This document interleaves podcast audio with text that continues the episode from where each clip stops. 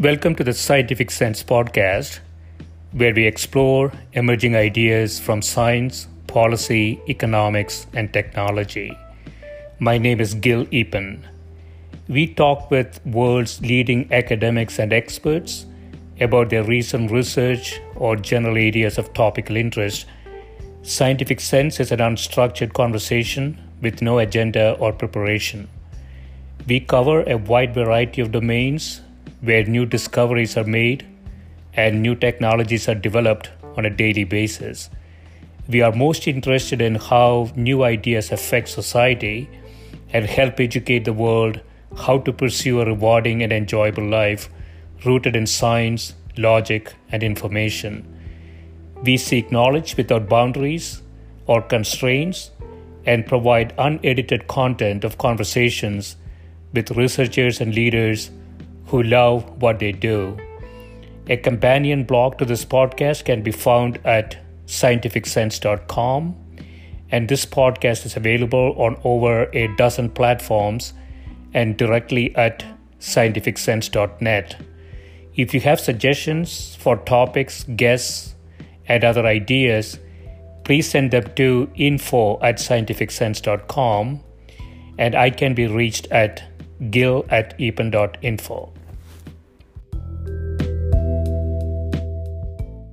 My guest today is Professor Martin Eichenbaum, who is a professor of economics at Northwestern University and the co-director of the Center for International Economics and Development. His research focuses on macroeconomics, international economics, and monetary theory and policy. He is a fellow of the Econometric Society and the American Academy of Arts and Sciences, a research associate of the National Bureau of Economic Research, and a co-editor of the American Economic Review. Welcome, Marty. Thank you. Thank you. I want to start with a paper that is very topical Bridging the COVID 19 Recession, in which you say policymakers in the COVID 19 era face two critical challenges. First, they must design policies that improve the trade off between economic activity and health outcomes. And second, they must design policies to improve the long run damage that a COVID 19 induced recession inflicts on the economy you want to talk a bit about uh, both the tactical interventions that you see, as well as uh, more strategically what uh, what policymakers need to do?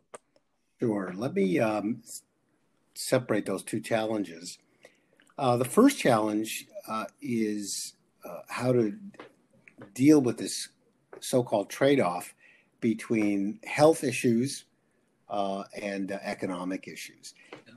So one of the the key problems that uh, we initially faced in the panic of, of, of, COVID, if you like, was this notion that uh, we needed to shut things down to get uh, the health situation under control. Mm-hmm. And that, that, that, of course, is quite reasonable. Um, as an economist, one of the things that uh, became apparent to me was that epidemiology models were incredibly useful, but they don't allow for human beings in the model. What do I mean by that? right.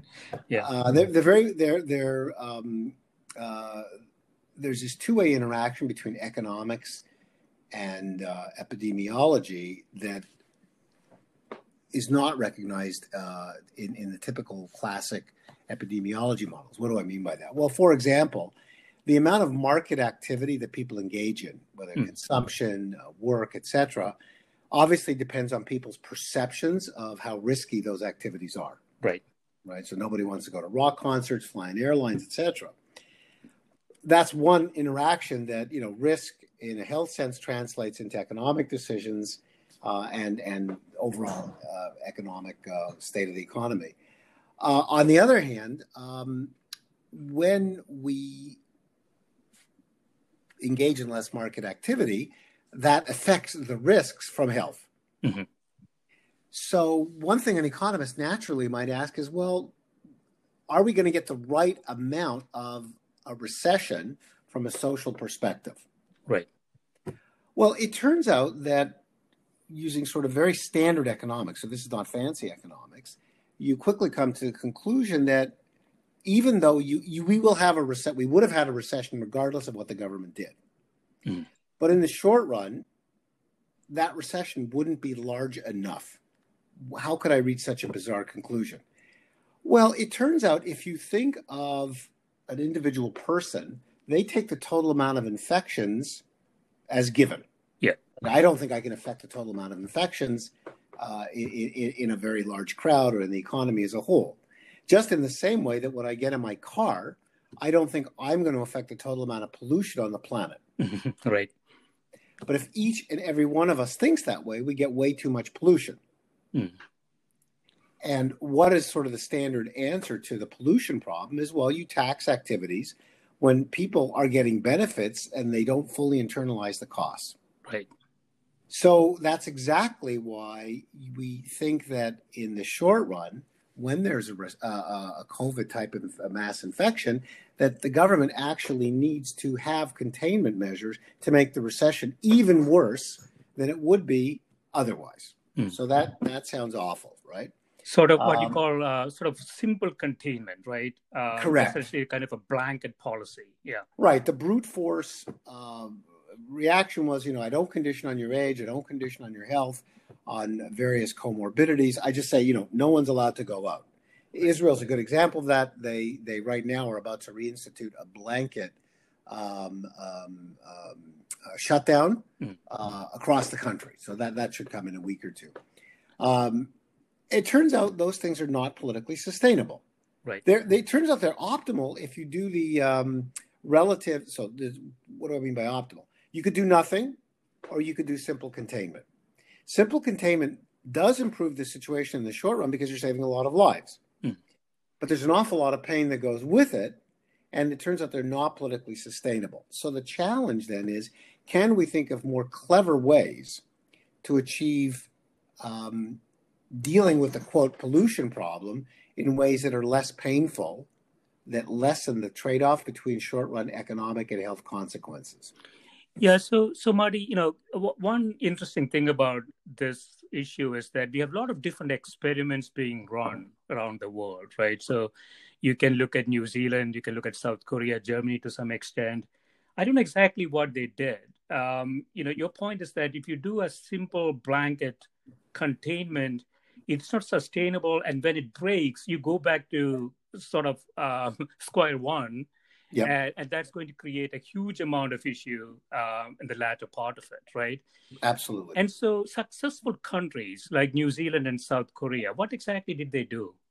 Well, so the, the lessons are the countries are really different. I mean, I'm yeah. right now writing a paper for the IMF for some conference, and you look at different countries and you you look at different cultures and you look at different problems. They're different, right? So I, I don't think that there's a simple bullet hmm. where it's a, you know, if we were all South Koreans, with all that entails, we would do better. Right. Right. We would maintain social distance. We would do tracing. We would listen to uh, the instructions of the health authorities. Um, uh, you know, th- those things just vary. Uh, hmm. And, you know, what's feasible in South Korea may not be feasible here. Relatively homogeneous population, etc. But I think there's some obvious things that we can do in the short run. Yeah. For example, the returns to testing, randomized testing, are enormous. They're demons- I mean, we test for two reasons. One is to help the economists and the epidemiologists refine their parameters. Mm-hmm. You know, that's easy. But more importantly, um, because lots of uh, infections are asymptomatic, yeah, uh, we need to do randomized testing.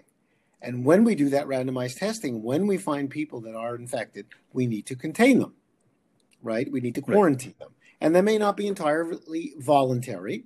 It can be very humane, but you know, if you have a disease, you're not free to go to the theater. You're not free to go to work. Um, so that's one obvious uh, uh, thing that we can do. Um, masks ought to be, you know, penalties for not wearing a mask. It's a very, I, I truly don't understand the politicization of masks. I, we don't want to talk about politics here, yeah. but um, you know, you need a license to drive a car. You need a license to get married. So we accept the principle of the state imposing some limitations on what we do. Right. We yeah. we accept that you can't scream fire in a crowded theater. yeah. So so like your point before. Uh, so you need to have in a diverse country like the U.S. It seems to me that you have to have some tangible penalties. You need to have a tax um, on you know uh, bad behavior like not wearing masks. Otherwise, you're not going to get compliance. And you know we um, we we we have 50 different policies going on uh, yep. as if we have 50 different countries uh, but we don't have you know uh, borders around these states and so even if one state does it really well uh, three weeks later you're back to square one because you know uh, the, other, the adjacent state did nothing. Well, I, that's right. I mean, I look. I mean, there, there's a tension here, right? We have to accept the constraints of the Constitution, and different states have different rights. And Washington, uh, for good or for bad, can't tell everybody what to do. Mm-hmm. So that's just you know that's different in Israel. That's different in South Korea. Um, I'm not, you know, so different countries will have different political and legal constraints. That's where leadership comes in. We don't want to get political. Uh, the pre, the you know Washington has levers, yeah, with which it can lead, but it cannot lead by fiat. So right. that's just a constraint that we have to accept. And you know, you do see uh, one of the advantages of the federal system. Um, we have natural experimentation, mm-hmm. so we can learn from each other. Uh, so when a country like Russia makes gets it right, it gets it really right, and when it gets it wrong, it gets it really wrong. Right. We have a more hedged uh, society, but if politicians and people can honestly learn from the experiments, random, they're not quite random, but learn from the experiments of other states. And you know, Illinois, I think, has done a pretty good job where I live. Hmm. Um, not perfect, uh, but I think it's done a pretty good job, and there are lessons that other states can learn from us and that we can learn from them. But on issues like masks, that's a pretty small tax uh, to impose on individuals. Right. Uh, in, in, in, in, you know, for, for the social good. So. And so, from an intervention perspective, uh, you did some sort of econometric models around this, right? So, right. You, you could have choice one, um, no action, choice two, some sort of uh, simple containment, right. and choice three, uh, more, you know, thoughtful um, intervention. And these three dif- these three policy issues have different effects if you look look around six months, one year time frame, right? Correct. Yeah, and it's very clear that uh, the worst outcome is doing nothing. Yeah. The second to worst outcome are these sort of brute force simple containment measures, but you get dramatic gains in terms of deaths and uh, the size of the recession if you go to what we call smart containment. And you can see how that works that if people are confident that when they go to work that there aren't a lot of other infected people, we will have a much healthier economy because people will be more willing to go to work, more willing to consume, etc. So smart containment is a win-win. Right. Right. So you just improve the trade-offs on the different dimensions. Yeah. So um, can you put some numbers on it, Marty? So, you know, what sort of the, G- GDP fallout? Yeah, if we were to run these three experiments from from start, what would you expect to see? Well, you know, it's interesting you asked that. When we first did these um, uh, numbers, we we were quite shocked at what we were getting. And uh, your audience is sophisticated enough to know that you know models are just that they're models. They have to be taken with a uh, with a grain of salt. Um, but in our very first paper, the numbers turned out to be not bad at all. Mm. So, um, in terms of GDP, where I, you know, we the initial model said that if you did nothing, uh, you would land up. I think we said basically having a, at an annualized rate a 25% drop, roughly, mm. in uh, GDP.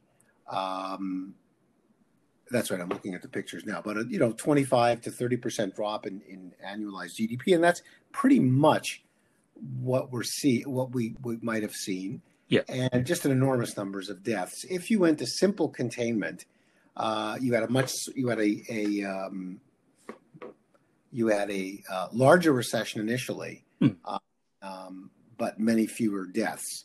Uh, if you go to smart containment, um, the trade-offs were qu- uh, really quite dramatically uh, different. Uh, you went to um, um, uh, a recession that was about a third as large. Yeah. Well, in the most extreme case, you if you really and we don't have the science or the infrastructure to do this if you could really do massive randomized testing on a very frequency basis hmm.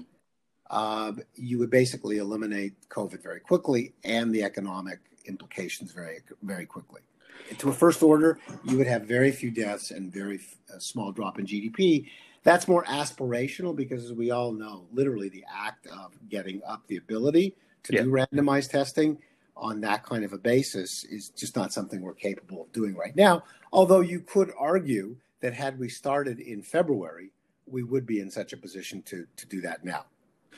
Yeah, and so you know, politicians sometimes argue that it's one or the other. Either you get good economics or you take care of people.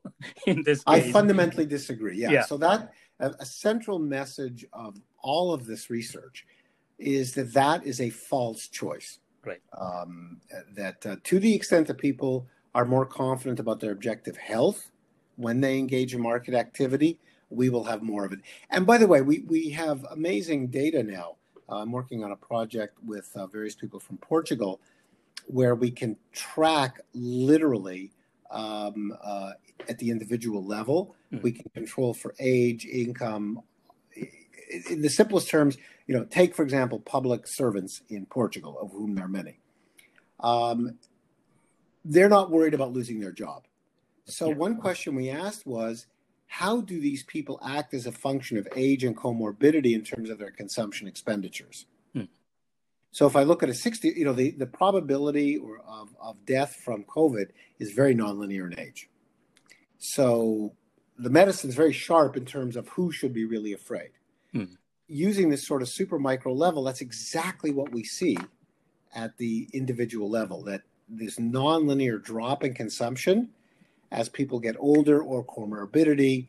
Um, so people are responding to the economic incentives in these models, and they those incentives tell you get the health situation under control. The economy will very quickly also get under control. There really is no persistent, robust recovery in right. the economy until we get the health situation under control.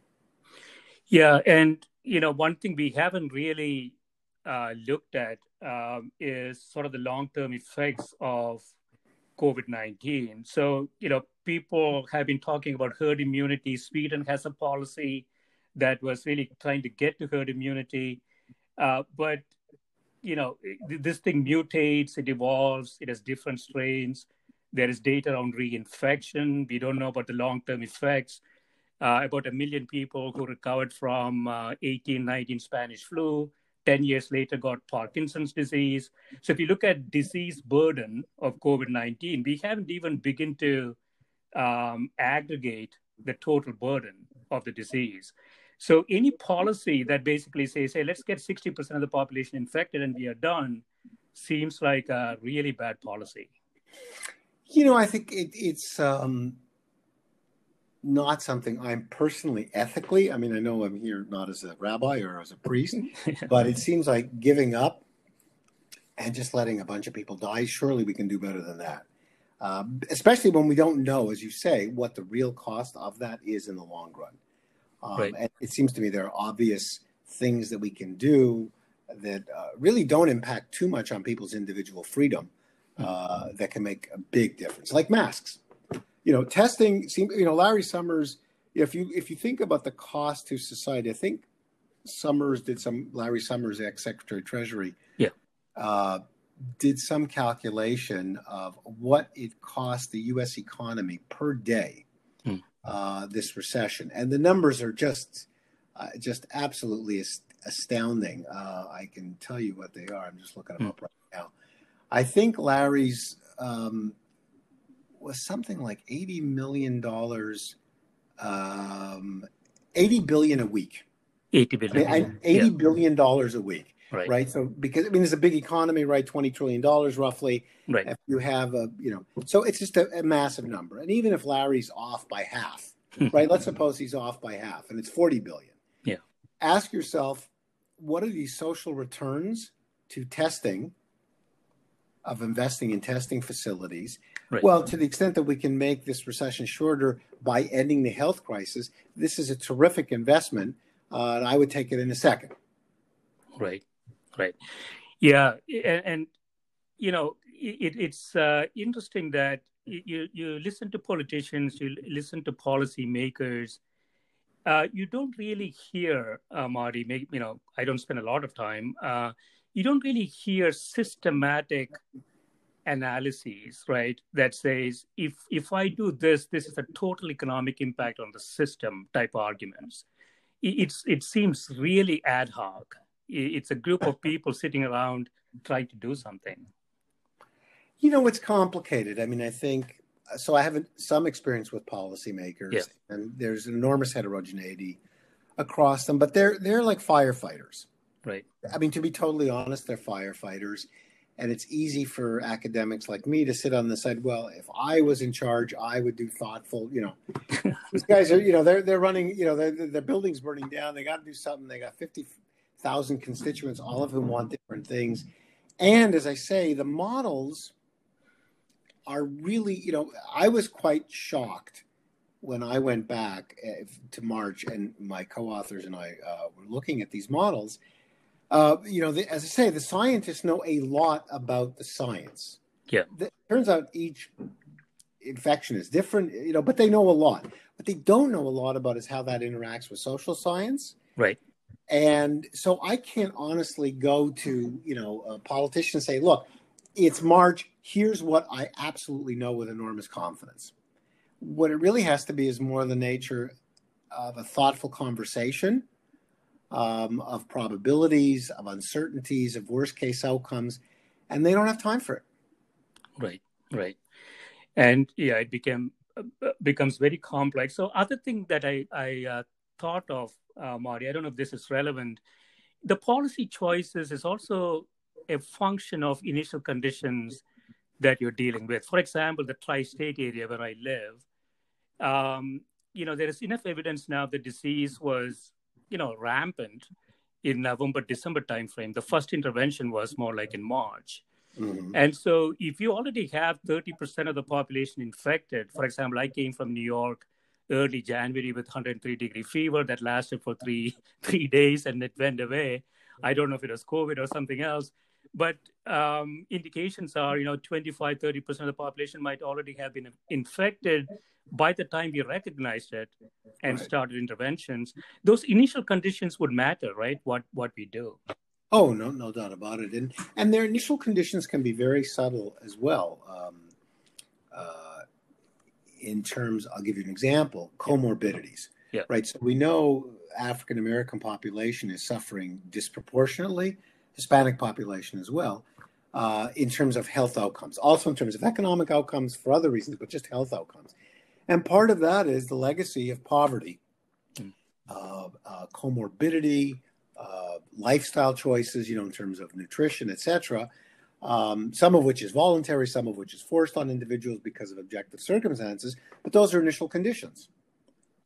Right. So in Chicago, if you look at who is dying, it's wildly disproportionate.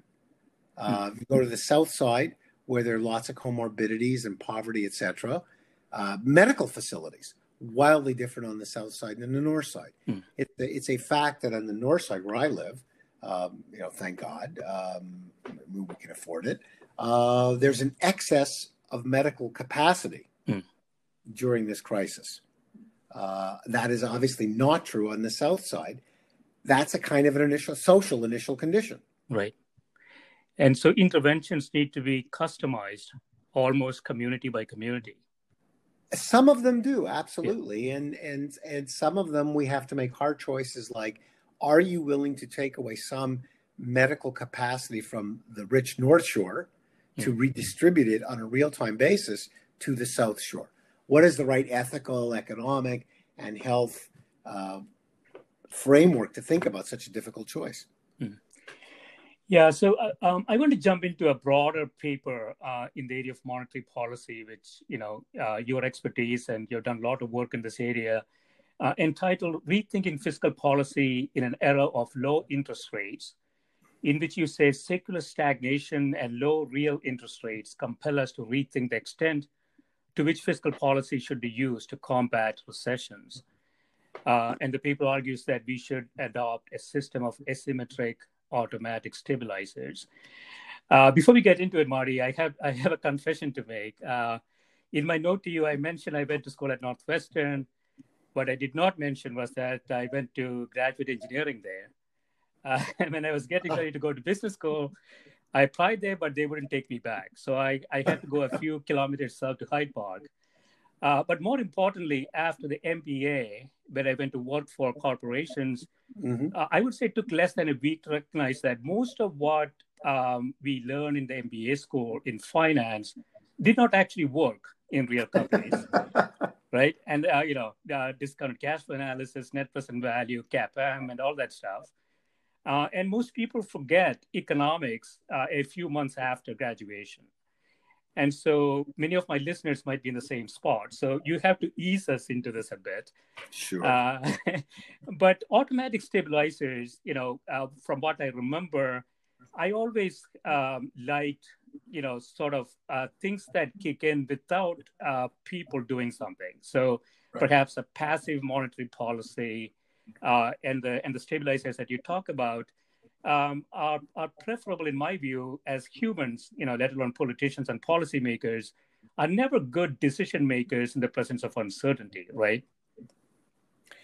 Well, sure, sure. I mean, the um, let me take each of those in parts. A lot yeah. of uh, aspects to that. Um, the first part is autumn. What you know, what are automatic stabilizers? Yeah. Well, those are think about unemployment benefits. Maybe the best ways to do it is to be very concrete. When the economy goes into a recession, two things happen automatically by law that we don't think about. Hmm. Unemployment benefits, people get them. Often we supplement them by additional laws, but even if we didn't, they're automatic stabilizers, right? Uh, you get fired, a lot of people, they get benefits from the government. That stabilizes demand. The fact that you're getting a check from the government means that you wouldn't um, uh, cut back on your consumption expenditures as much as you would otherwise. Yeah. And if many people are doing that, that helps demand and therefore the economy. Um, it also means you don't save as much every time you're worried, and that can help the economy as well, right? right. If we all are afraid of a crisis and we all start not spending, uh, that can be a self-fulfilling, uh, self-fulfilling problem. Hmm. So that's one aspect. The other aspect that people don't always under realize is tax rates are progressive. Right. Yep. So if you make $100,000, your marginal tax rate's higher than if you make $50,000. Right. So when the economy goes into a recession, tax rates fall because people fall into lower brackets, or many do. Hmm. And that too puts more money in their pocket and helps stabilize demand. Hmm. So those are two examples of, um, of uh, automatic stabilizers. Um, they're supplemented in practice by a willy nilly um, uh, uh, political process of where, when there's a really big crisis, we extend unemployment benefits. Yeah. Right? We did that under Obama. We did it until right now, the HEROES Act. Uh, gave out lots of uh, payments to individuals who are unemployed, extended their unemployment benefits. But as we see, um, that doesn't always work because Congress is a standstill now when we may stop doing that. Right. This is your point about real time decision making. Yeah. Um, so that that's what an automatic stabilizer is. Well, how does that tie up with the, the the first things that you said? Well, up until recently, let's say 10 years ago, up until the financial crisis of 2008, everybody kind of agreed. When I say everybody, I mean there was a lot of consensus that let's leave that to the Fed hmm.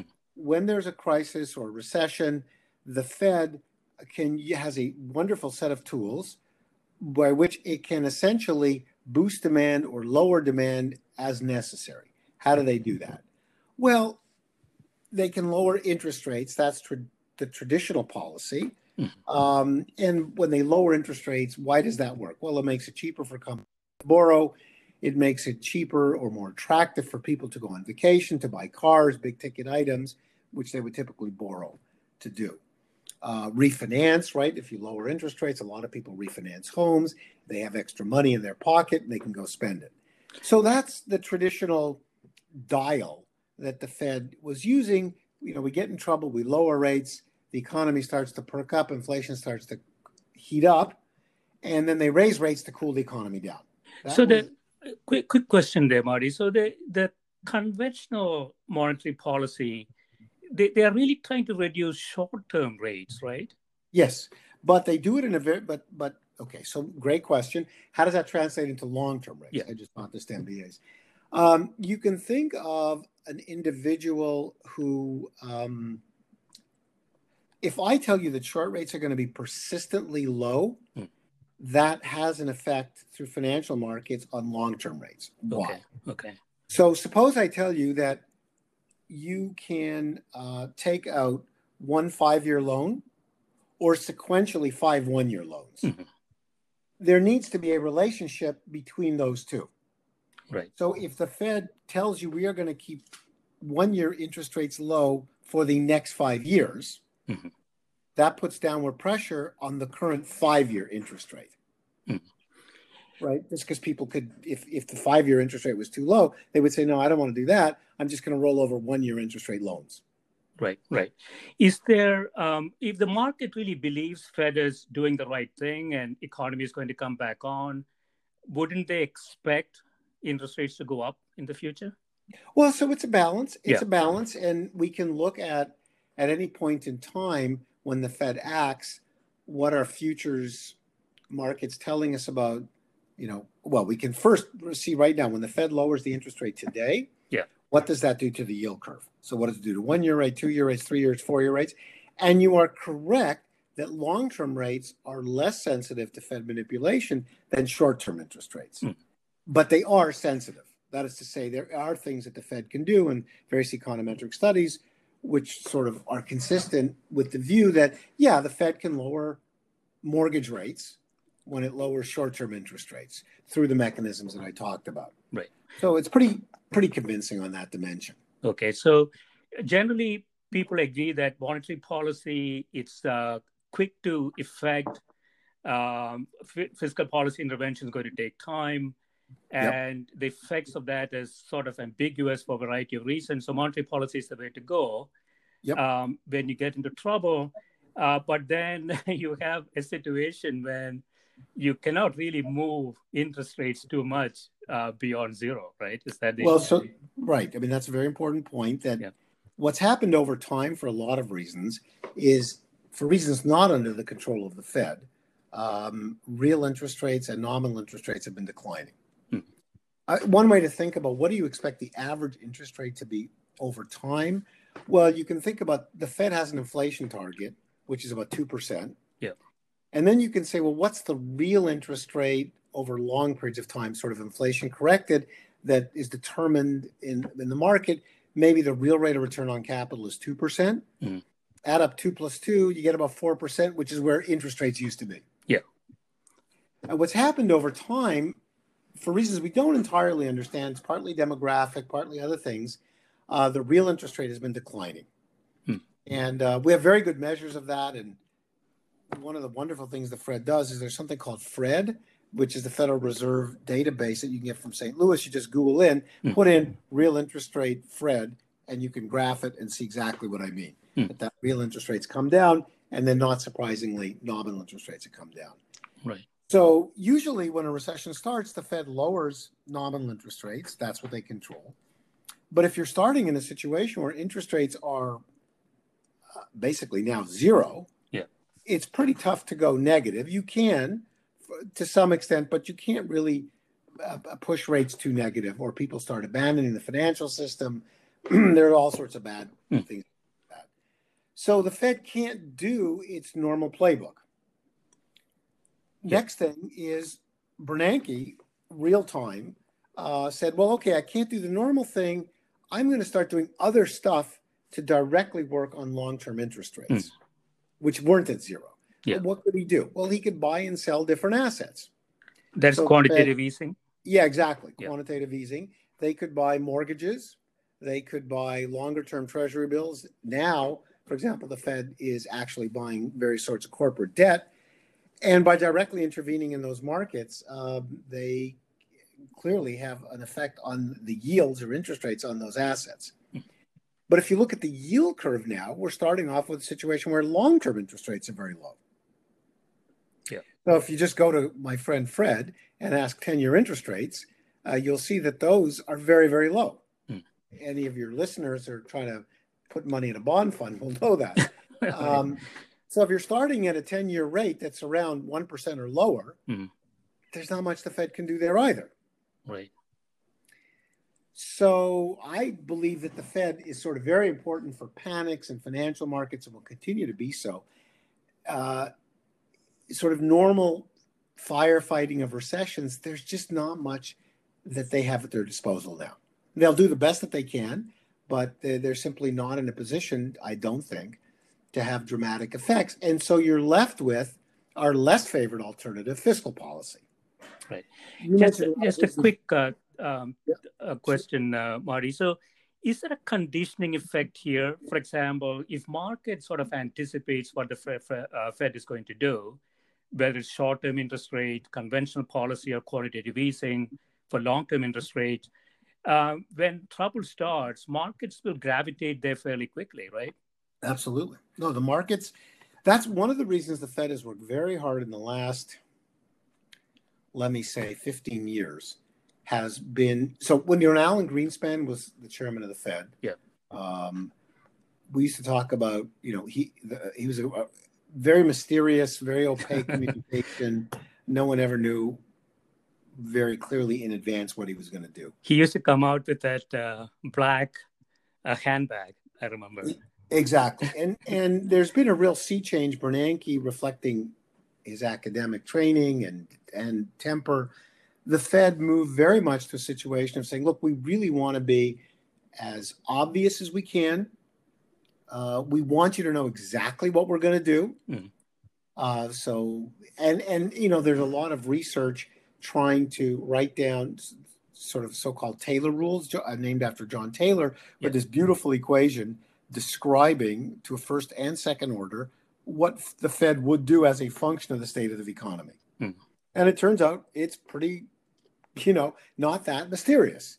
Right. Uh, you know, given the inflation target, given their estimates of unemployment rates, um, the Taylor rule basically tells you what would the Fed do. And to give you a great example, the Atlanta Fed has on their facility, uh, which anybody can play with. I often do it with MBAs. You put in different assumptions for the inflation target, et cetera. You can see what the Fed says we would do hmm.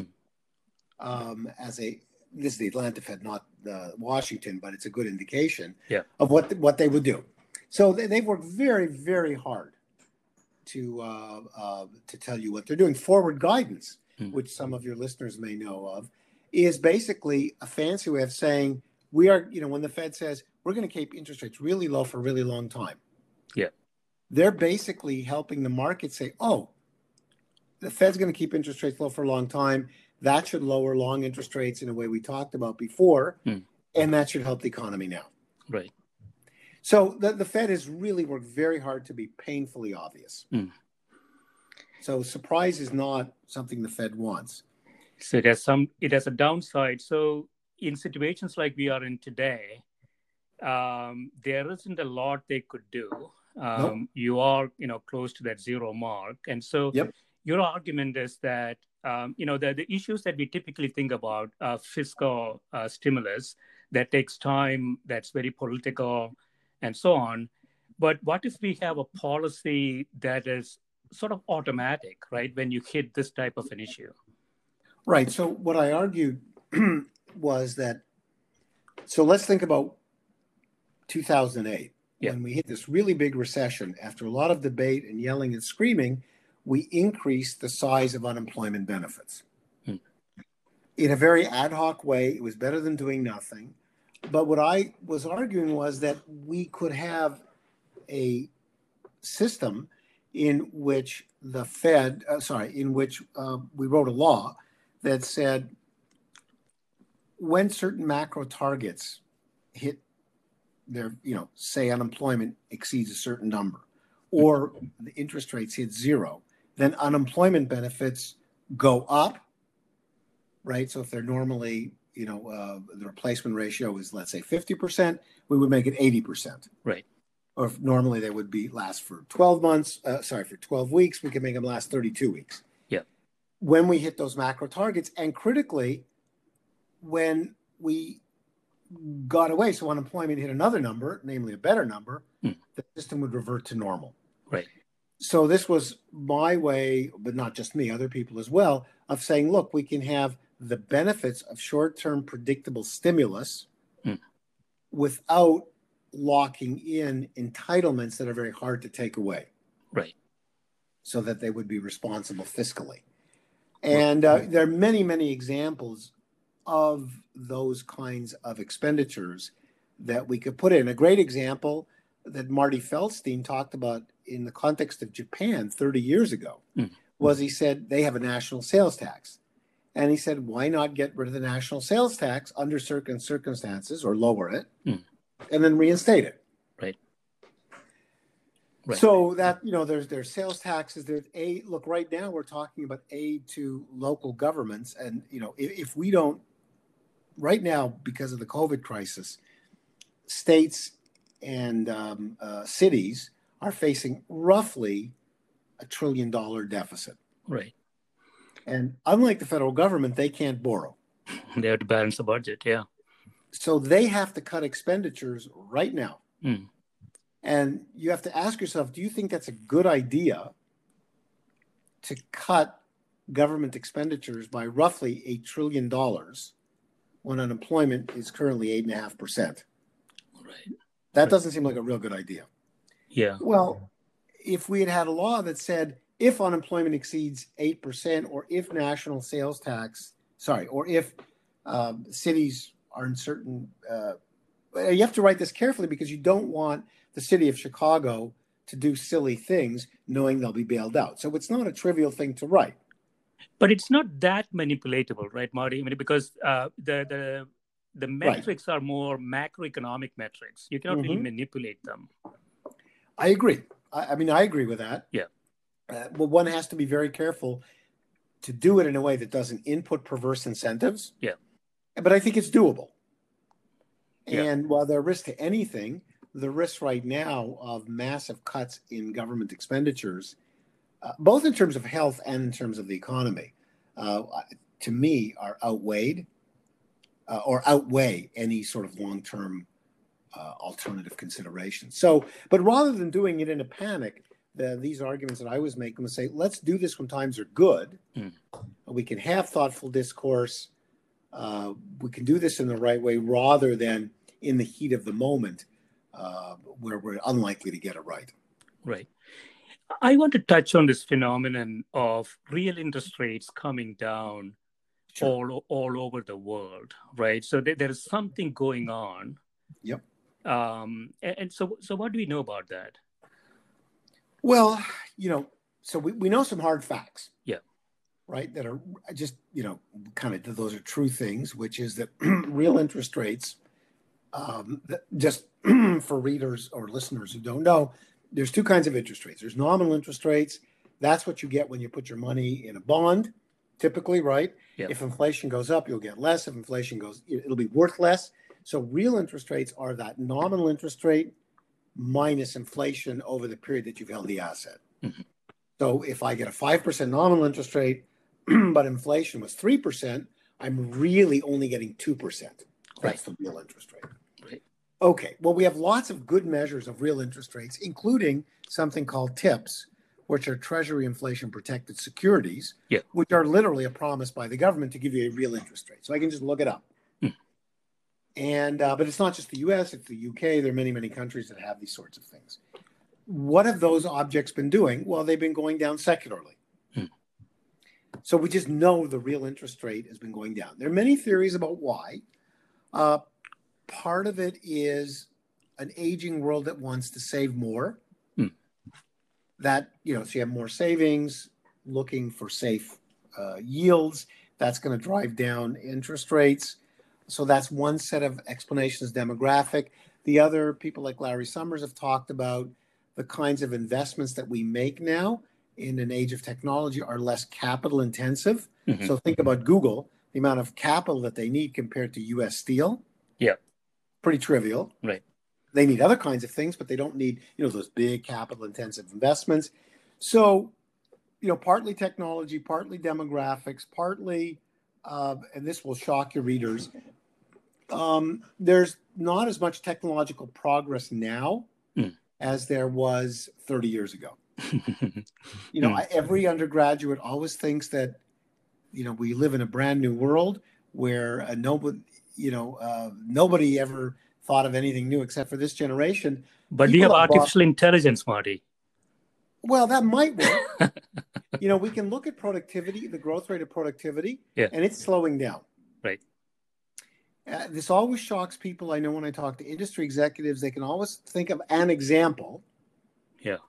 Uh, but as best as we can measure it, and it's not so tr- easy to measure, the growth rate of productivity is slowing down. That's a big mystery. I want to recommend a book by my colleague Robert Gordon, Oh. uh, who's written extensively on this issue and is one of the great experts and has documented this fact. And um, it, it is really quite an astounding phenomenon. Hmm. Um, you know, let me give you one industry, one example from an industry I know a lot about, which is banking. Yeah. Um, um, you know, every time we get rid of a teller, a bank teller, which God knows we do, Mhm. we have to hire somebody for cybersecurity right. right? So if you actually now it is true the number of people in banking is going down over time, but it's a lot less dramatic than you would think. Hmm. Um, It's just and it- shifting specializations, so to speak. yeah, yeah, it's it's um, we don't entirely understand why the growth rate of productivity is coming down, but it is.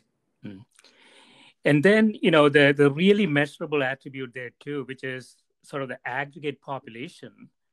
Um, and so most developed countries, I think, has uh, less than 2.1, which is supposed to be replacement rate already. Correct. And if we continue on that track, I think developed countries as a whole hits a negative, uh, negative mark around 2040 or something like that, right? Yeah, well, the, you know, Japan is the most dramatic example of that, where it's actually going to be a much less populated place than it is now. Europe is quite similar. Um, the U.S. is is uh, moving in that direction less dramatically, partly because traditionally we've had higher immigration levels, and so just what do we know about demographics? It turns out, you know, once you get past starvation levels, that Mhm. as people get richer, they have less kids. Right. It's just a universal fact. Yeah. Um, and uh, as countries have gone, and in the economics that are pretty simple. If you're, you know, rich, um, if you're working, if your wife is working, the opportunity cost of having a child goes to the Yeah. roof, right? So any when I teach MBAs and there's you know roughly fifty percent of the people in the class are women, I go, you know, the cost to you guys of having a kid is taking a year off, and thank God you're very educated. That's a very expensive thing. Right. So you respond by having less of it. Uh, you know, we can go on and on about it's a fascinating topic about how people substitute the market for their own time with kids, Hmm. right? So it's not a coincidence that people, you know, kids have uh, all sorts of uh, market inputs to their education, you know, tennis lessons, chess lessons, violin lessons, uh, tutors. Uh, that's all in view of mom and dad who are very, very busy doing other things. Anyway, so Right. but it's a worldwide phenomenon. Um, and yeah, it's absolutely right. That, So, so in a world that population declines, and I don't know the exact numbers, but they say that the maximum is going to be around 9.5 billion. I'm talking about the entire world now. Mhm. And then when we hit 9.5 billion, which is not too too far into the future, um, it, it will start to decline. Uh, and I, I don't think we ever been in a declining population world, right? Um, not well. I mean, leaving aside, not, not yeah not sudden uh, not, you know Right. not due to sudden shocks yeah well, you know, part of that is great news, right? I mean, you kind of think about it, and we often talk about inequality, which is, of course, horrible. Yeah. But if you ask yourself, what's the headline of the last 60 years? It's that inequality across countries has gone down. Why do I Mm. say that? Well, just think China, India. Yeah. Right? They have now entered eras of relative prosperity. Um, and that's terrific news. Mm. And their population growth rate, less so in India in terms of population growth rate, but even in India, things are slowing down a bit. Um, The fact that the population growth rate is declining is a symptom of all the good news on the economic front. Mhm. So I'm thrilled about that. In terms of the environment, that's terrific stuff, right? Uh, Sure. So there's lots of good news or reflects good news, but it obviously poses important challenges. An aging population is very different than a young population, Right. and we're struggling with understanding all the consequences of that. Right. So the average age of the population will continue to go up. Yeah, I think a that's, that's certainly true. There are enormous fiscal challenges, healthcare expenditure challenges uh, in the United States to go with that. You know, our government, if you look at the budget, it is increasingly, we are taking money that used to be spent on young people and spending it on old people, um, on healthcare, social security, etc. Um, and uh, that's real challenges. Are we getting that right? I mean, right? So, you know, old people used to be very poor in this country. If you go back to the 60s, the 50s, they are now quite rich. Young people in many parts of this country don't have enough to eat, not enough education. Something doesn't seem quite right with the way we've allocated that, those resources. Hmm. The young people might want their own country at some point. That's a real. well, I mean, you, you know, frankly, if you read blogs, you see a lot of tension. You know, people. Yeah. I'm a boomer, right? I, I don't know how old you Yeah. are, but I'm a boomer, and I think young people are pretty upset about it, and maybe they're right. Right. Yeah. It's um yeah, you know, you just have there, there's so many uh, so many things it's going to affect. Uh, just the population growth. Uh, for me, the productivity, you know, sort of stabilization. Um, you know, uh, maybe we'll get another technology shock. Uh, who knows? That will take care of that in the future. Uh, but population, I think, i- is there's nothing much one could do about that trend. Well, I don't think we And- want to. I don't look. We can't. Yeah. Well, I mean, to be clear, the United look. One thing we can do in the United States is allowing for more immigration. Yeah. that's easy, right? There's lots of very talented Indians and uh, people in the Middle East and uh, Chinese people who are young would love to come here. This is an, a very not densely populated country. That's a political choice, right? I, I'm not saying we should do it, but it's certainly we could do it, and it would keep the population younger. Yeah, we had sort of a monopoly on it for a long time, not anymore. That's and I think countries like Canada uh, have really gotten onto that. I think. Well, so I'm I'm a Canadian, or I'm both actually, and um, it is a conscious decision of the Canadian government to take advantage of other countries' decisions to be more closed. Hmm. Uh, you know, so uh, and they are they have a very rational immigration system, which is a point-based system, um, which says if you're educated, if you're young, we want you. Hmm. Real simple. right, right. Yeah, so I, I want to touch on one more paper, Marty. And uh, so this is a related topic state dependent effects of monetary policy, the refinancing channel. So when interest rates go down, uh, people with higher interest mortgages, the, the, the hope is that they will refinance it and uh, that puts some additional money in their pocket. Uh, but it, it uh, what you're saying in the paper is that it depends uh, very much on uh, the state of the, the the system at that point, right? Right. So let, let me give you an extreme example. Yeah. Suppose that we were um, in a very stable environment, and everybody had, you know, bought their normal mortgages, etc. Uh, let's say those mortgages were four percent, and then the Fed reduced interest rates. Hmm. Well, there would be a huge number of people that, if they refinanced at four percent, sorry, if if the Fed lowered interest rates, could really make a lot of savings by refinancing. Right? We Right. all had four percent. Now you can do three percent. There's a whole bunch of us that could do that. So you would expect to get a big kick in terms of the economy if the Fed cut interest rates after a long period of stability, say at four percent. Yeah. But now imagine that the Fed was lowering interest rates for a while, like they've been doing now. Um, you wouldn't necessarily uh, get a huge, uh, uh, uh, well, let me be careful. This is even simpler. Suppose that the Fed was raising rates.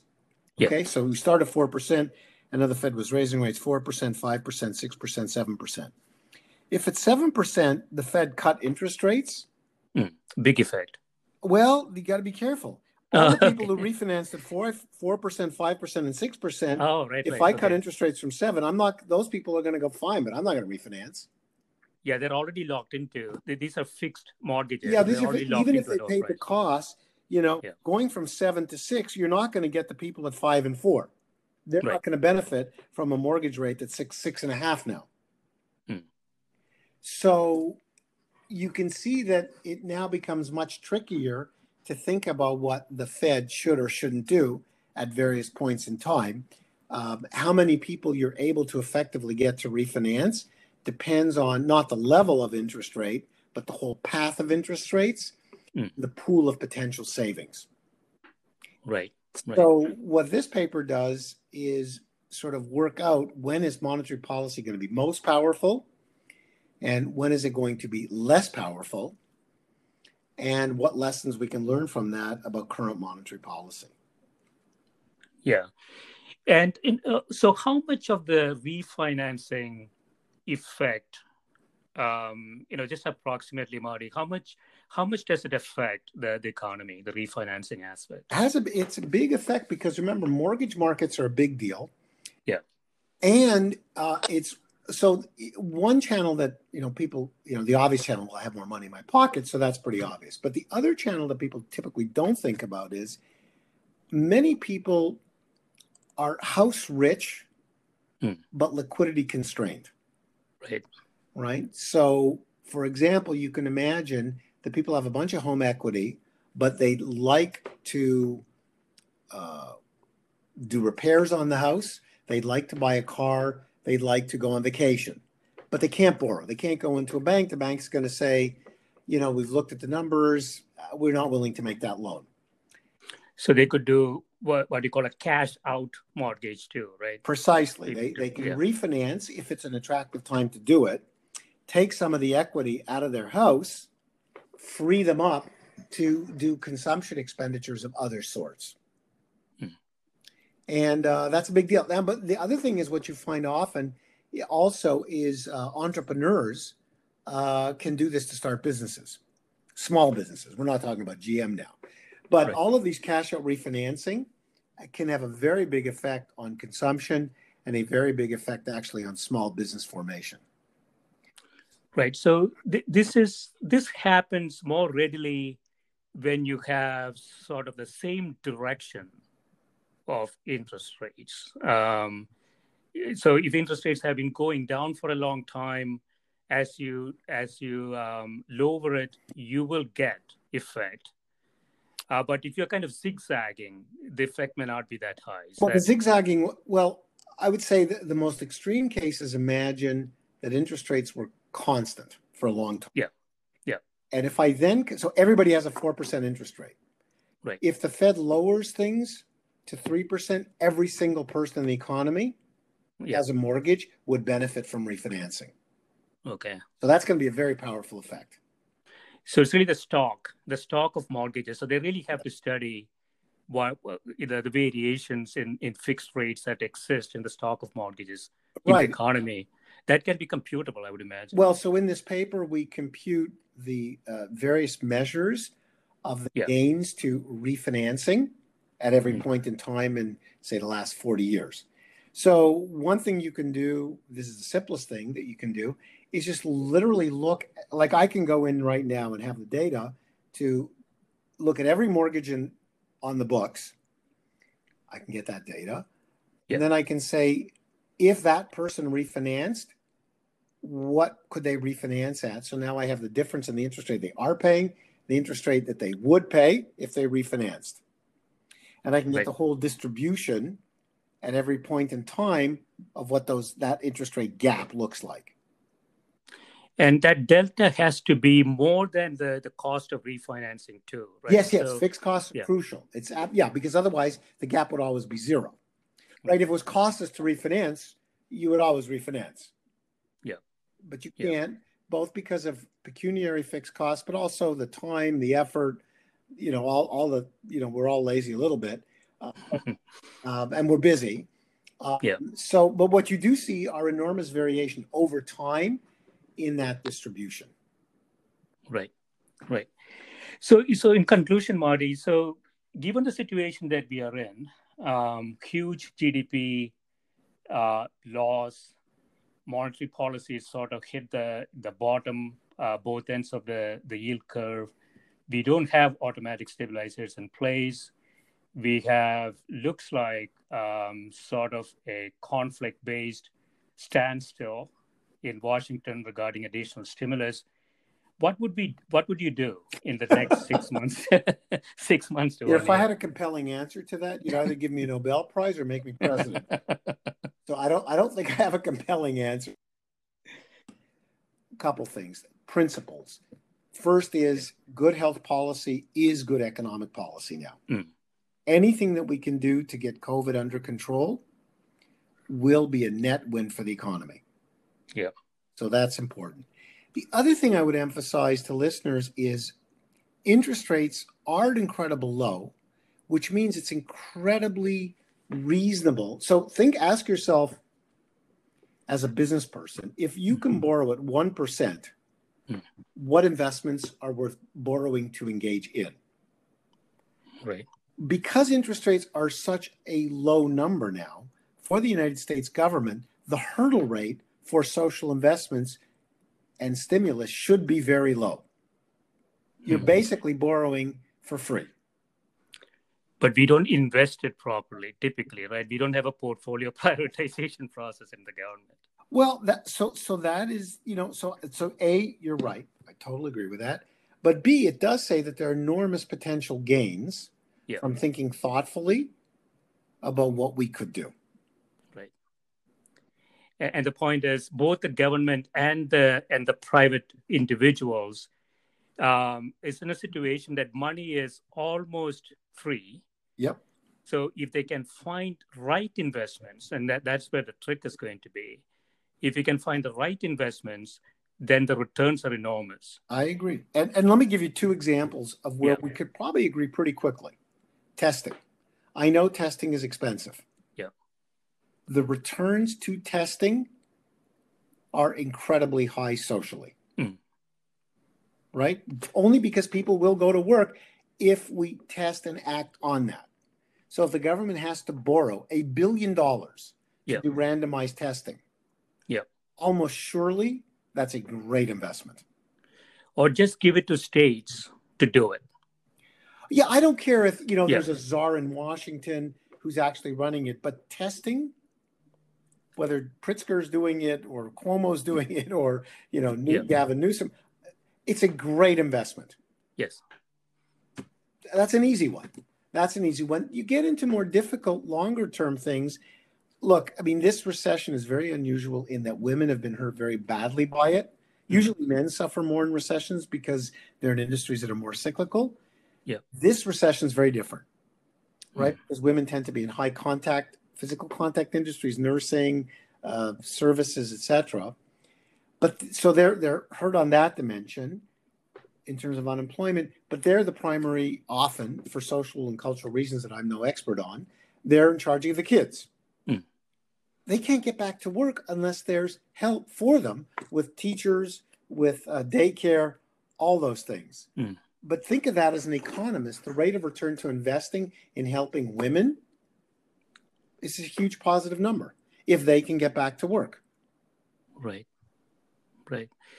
Yeah, I mean, these are, you know, sort of socio-economic policies. Um, you know, uh, do we have uh, policymakers? I mean, you know, we have people who are focused on economics and finance and, you know, uh, general uh, nuts and bolts of the economy. But do we have policymakers who take all this you know different avenues of data and, and make optimum decisions do do we really have a structure for that no that, I wish I could say, look, I'll give you an example of the kinds of things some other countries have done.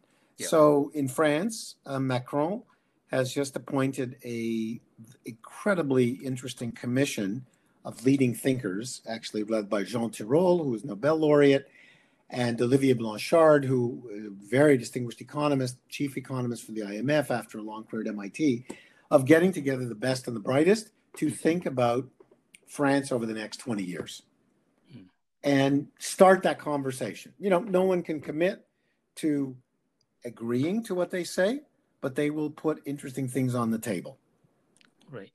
Canada has various um, avenues for ranking or calculating as best as we can, it's not perfect, the rate of return to different investments. Mm.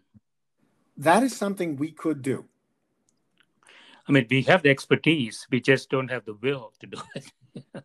we have a very complicated, chaotic federal system in which lots of people do lots of different things. Yeah. And, you know, the, the one thing I would say in defense of the United States, this is a very heterogeneous society. Uh, it is not Sweden. It is not Finland, where everybody looks the same, has similar backgrounds, uh, where we automatically sympathize with each other because we look the same way. right. Yeah. And that's actually an important social science point. Yeah. Uh, so we have challenges because of our heterogeneity, mm-hmm. but that heterogeneity can also be a source of strength because we can bring different perspectives and opinions to the table. Right, right. Excellent. Yeah, this has been great, Marty. Thanks so much for spending my pleasure. My pleasure. I, I hope and, you and your family are safe and sound, and we all get through this together. Same to you. Yeah, keep the kids uh, away from each other. All right. Okay. Thank you very much. yeah, talk to you soon. Bye-bye. Bye.